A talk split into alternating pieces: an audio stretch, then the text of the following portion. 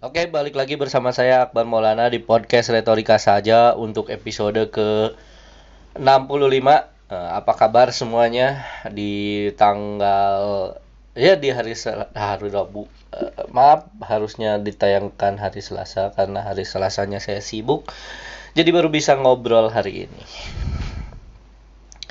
Hari ini ya jadi gimana puasanya di udah seminggu berpuasa apakah kalian merasa sudah capek? Masa capek nama masa capek sih? Kan orang Islam yang baik kan anjay. Eh hari ini saya mau bahas apa ya? Hari gue tertarik mau bahas yang tanggal 11 April lalu terja- telah terjadi demo telah terjadi telah terjadi pemukulan oleh mahasiswa massa gitu ya dalam rangka demo eh, mahasiswa untuk masalah kenaikan harga minyak dan harga minyak goreng, kelangkaan minyak goreng, kenaikan harga per apa? Pertamax dan juga kenaikan PPN pajak pertambahan nilai yang jadi 11%. Saat itu ada yang bernama dosen UI yang bernama Ade Armando dianiaya, dipukuli, di dipukul ya dipukuli dianiaya sampai ditelanjangi gitu. Kemudian ada berita baru baca tadi eh, kurang ajar sih dia ngomong kayak tahun delap- 98 kita nurunin Soeharto. Demo kita bisa nurunin Soeharto. Tahun 2022 kita bisa nurunin celana Arde Armando. kocak, kocak. Tapi eh, saya mau bilang bahwa tidak boleh eh, mm, melakukan kejahatan gitu. Biadab itu yang melakukan pemukulan, pe, pe- pe- apa, pe- perusakan dan yang apa pun lah yang dilakukan oleh si eh, warga itu. Tidak boleh tidak boleh menghakimi, tidak boleh menganiaya orang gitu.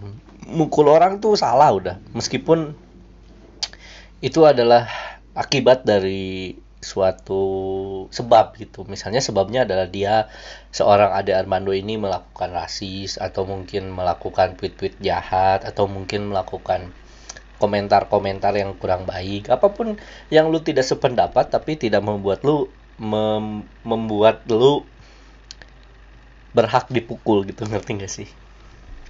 Itu sih yang harusnya kita sadari. Tapi kenapa ini bisa terjadi? Kenapa ada orang berani memukul? Karena kita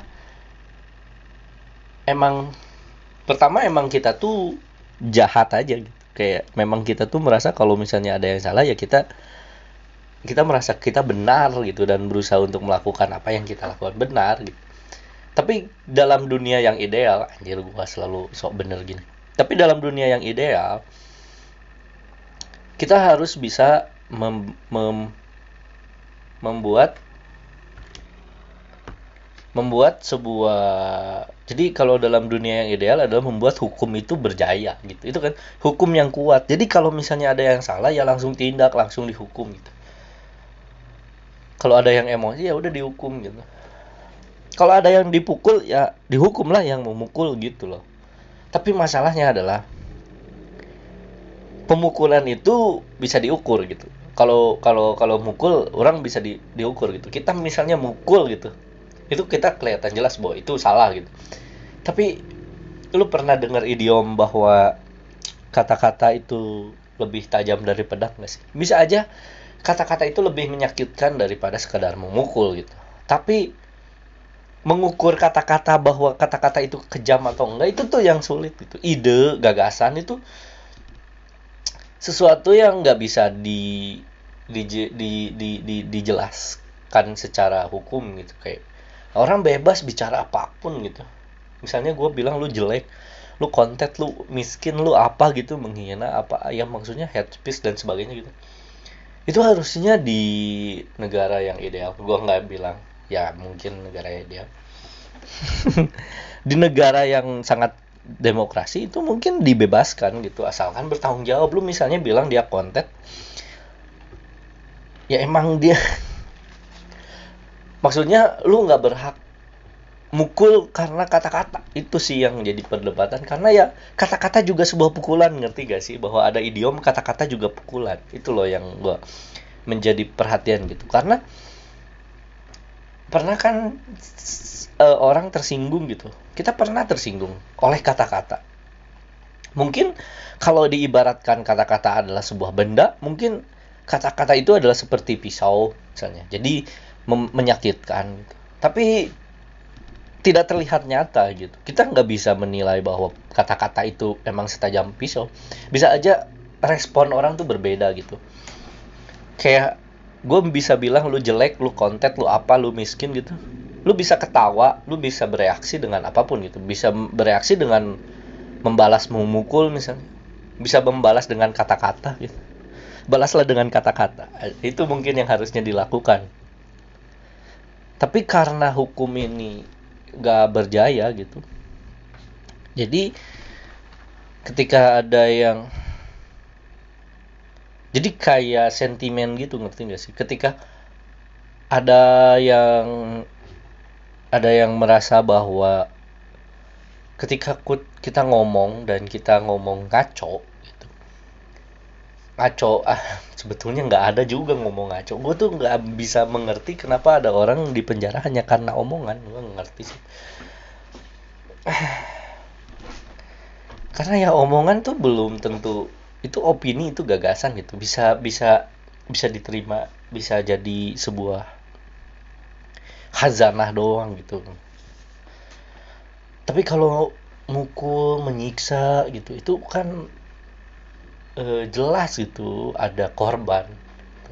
Karena kita kalau kita karena kata-kata itu korbannya nggak jelas gitu ngerti nggak sih? Korbannya tuh tidak tidak bisa pasti gitu kan kalau kita pukul ya ya kelihatan gitu korbannya adalah orang yang mukul uh, ada bekas pukulan gitu. Tapi kalau orang yang jadi korban gitu dari kata-kata itu nggak jelas tuh. Bisa aja satu orang kata oleh, oleh sebuah kata-kata tersinggung gitu merasa tersakiti. Tapi orang lain enggak gitu. Tapi kelihatan orang yang dipukul apa bekas orang yang bekas orang tersakiti oleh kata-kata tuh nggak ada. Nggak ada tuh bekas misalnya tiba-tiba kata-kata lu konten lu terus tiba-tiba lebam nggak ada tuh nggak ada nggak ada nggak ada nggak ada gitu. Itu sih yang jadi masalah. Tapi balik lagi ya bahwa masalahnya adalah karena hukum nggak bisa menjamin setiap warganya untuk berbicara apa pun. Itu sih. Dan ketika ada omongan yang misalnya tiba nih misalnya nih kalau misalnya uh, orang orang ini misalnya ada Armando ini pernah berkata apa terus dilaporkan terus dia tersangka dan kemudian ditahan. Mungkin tidak akan ada yang main hakim sendiri mungkin. Gua nggak tahu. Tapi kalau misalnya nih habis dilakukan pemukulan terus akhirnya eh, terjadi eh, tidak terjadi penahanan nah itu maka lebih parah. Mungkin orang mungkin akan lebih sering mukul gitu ngerti gak sih harus ada yang bisa ditanda harus bisa ketahuan gitu bahwa kalau mukul tuh nggak boleh. Kalau lu tuh nggak berhak mukul orang. Lu berhak tersinggung tapi lu nggak berhak mukul orang. Itu sih maksud gue karena apa? Karena gue cemen sih. Jadi gue nggak mungkin mukul orang. Itu juga satu. Dan gue takut dipukul balik gitu. Karena gue nggak bisa berantem. Itu aja sih tapi hal ini eh, penganiayaan Ade Armando ini menghalangi fokus dari apa yang ingin disampaikan dalam demonstrasi tersebut gitu. Fokusnya menjadi hilang gitu. Kita nggak tahu tuh apa sih tuntutan mahasiswa hari Senin tadi uh, pas demo itu apa coba? Pasti pemberitaannya tentang pemukulan Ade Armando itu. Nggak tahu tuh bahwa uh, kasusnya adalah tentang Jokowi tidak boleh tiga periode gitu. Penundaan pemilu gitu-gitu. Itu itu tidak tahu gitu. Lupa dari uh, apa lupa dari perhatian dan diskusi publik gitu. Tapi gue setuju sih. Maksudnya jangan adalah uh, penundaan pemilu atau tiga periode karena kalau misalnya sudah tiga periode nanti empat periode dan sebagainya sebagainya. Itu sih yang bikin gue khawatir. Karena pembatasan masa jabatan presiden itu lebih baik daripada tidak menambah masa jabatan. Begitu saja yang bisa saya sampaikan. Saya saya nggak banyak baca saya nggak banyak ini jadi jangan jangan terlalu ditelan mentah-mentah lah omongan saya Iya 10 menit nih udah membahas hal yang terlalu serius ya.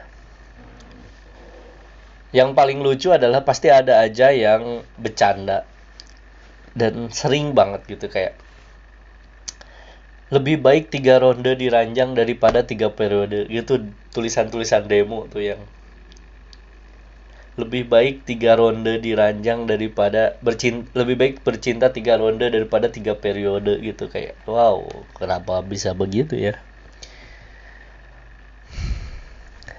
Kenapa kenapa kenapa kenapa ngebandinginnya ke situ ya?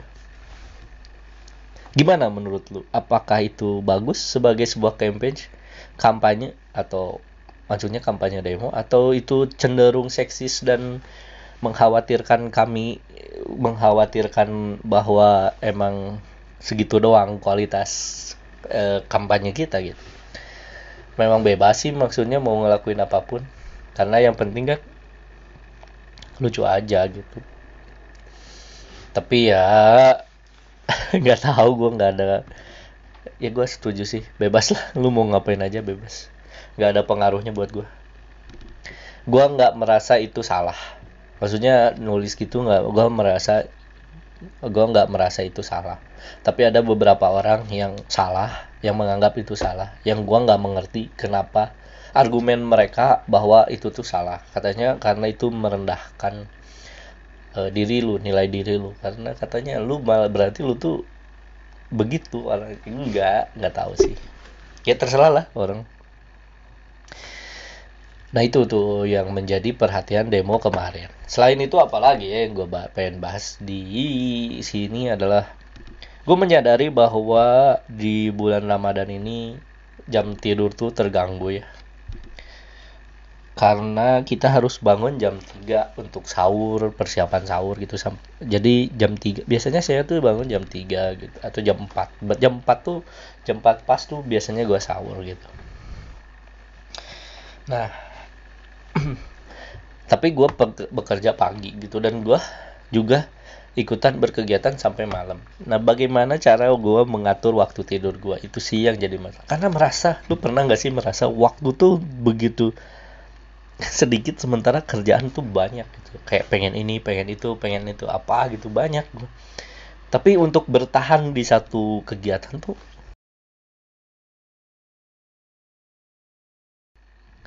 susah gitu. Gimana coba kita bertahan di satu kegiatan juga nggak bisa. Jadi ya gimana gimana caranya biar bisa mengatur waktu? Itu sih PR gua hari ini. Ini curhat aja ya. Mengatur waktu tidur sih terutama. Gue nggak bisa tidur jam 12 malam terus bangun jam 3 sore terus tidur lagi sampai jam 8 pagi. Itu nggak bisa gue harusnya bisa sih. Yuk bisa yuk bisa yuk apalagi ya ini baru 13 menit masih ada 20 menit lagi. Hmm. apalagi? Nggak tahu bingung. Kita baca berita aja kita lihat berita-berita hari ini. Kita berita baca berita. Kita baca berita dari kompas.com seperti biasa. Tidak ada fokus nah, biar tidak biar tidak apa namanya uh, biar tidak dead air jadi saya harus ngomong apa pun Kondisi Ade Armando disebut membaik bisa mengobrol dan tertawa. Alhamdulillah sudah membaik. Saya takutnya dia tiba-tiba sakit dan meninggal dunia. Saya sangat sedih mendengarnya. Karena kapan lagi kita bisa melihat orang yang dosen tapi tidak seperti dosen. Jahat gue. Dua pelaku pembunuhan ibu muda. Aduh anjay gue peluk lagi. Minum pet hidung Dua pelaku pembunuhan ibu muda yang mayatnya ditemukan di septic tank Riau. Wow, wow, wow, wow, wow.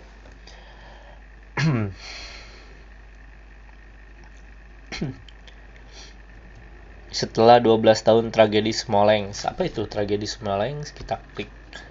Yang tewaskan Presiden Polandia.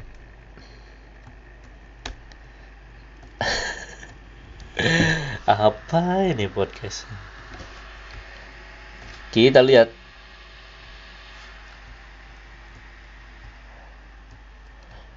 Bahan peledak di dalam pesawat diduga menjadi penyebab kecelakaan pesawat terbang Tupolev. Oh, kecelakaan pesawat yang menewaskan Presiden Polandia. Ya Allah, innalillahi kita. Saya belum pernah naik pesawat ya, ngomong-ngomong. Jadi gak tahu rasanya gimana naik pesawat. Emang emang miskin gue tuh miskin, lu gak sadar aja.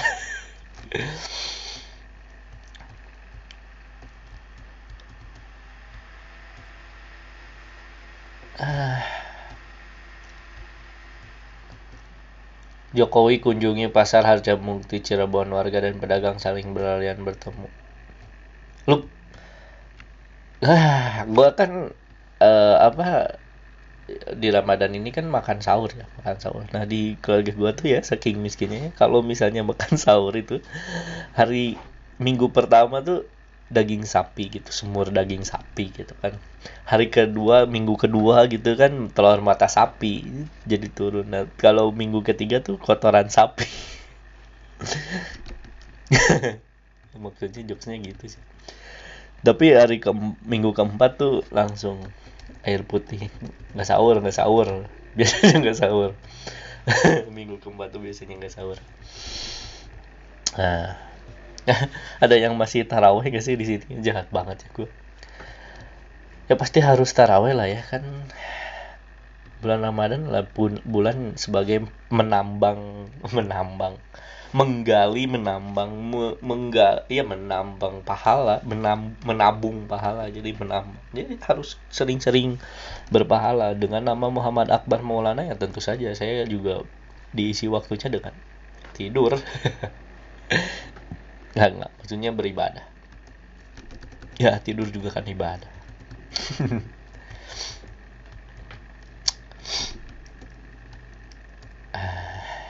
Apalagi? Uh, karena gue mau jujur mengakui bahwa gue gue tuh taraweh tapi gak di masjid karena di masjid tuh 24 rakaat gitu kelamaan dan cepet itu lama tapi cepet banyak tapi cepet. Tidak satu jam itu 24 rakaat main PS aja nggak sampai 4 jam tuh. Eh nggak sampai 24 kali main. Main PS aja sejam tuh cuma 4 pertandingan gitu. Wirda Mansur sebut sempat ada investor mau beli saham Paytrend nah 4 triliun. Paytrend ya kan yang kemarin Ustadz JM ya orang YM gue nyebutnya nggak jangan ustad lah YM aja sekarang. Jahat orang. Dia bilang uh, pahit. Dia bilang di cerita Winda WM juga ini anaknya juga bermasalah banget sih. Maksudnya dia halu banget gitu kayak.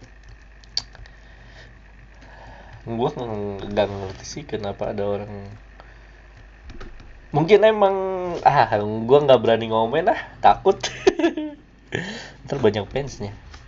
Mending bahas yang jelek-jelek aja dari gua. Biar jadi terapi buat gua. Buat bisa menerima bahwa gua tuh emang seburuk itu gitu. Nama islami tapi kelakuan buruk. Ban banget. Disuruh baca disuruh ya paling juz ama juga cuman apal kulhu doang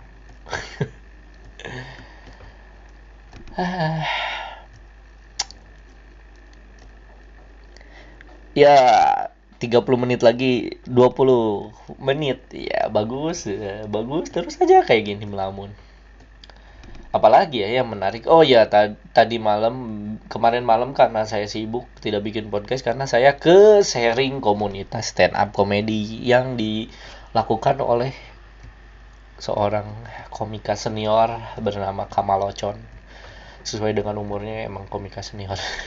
Sorry Nah, di acara sharing itu saya banyak belajar tentang bagaimana cara menulis materi.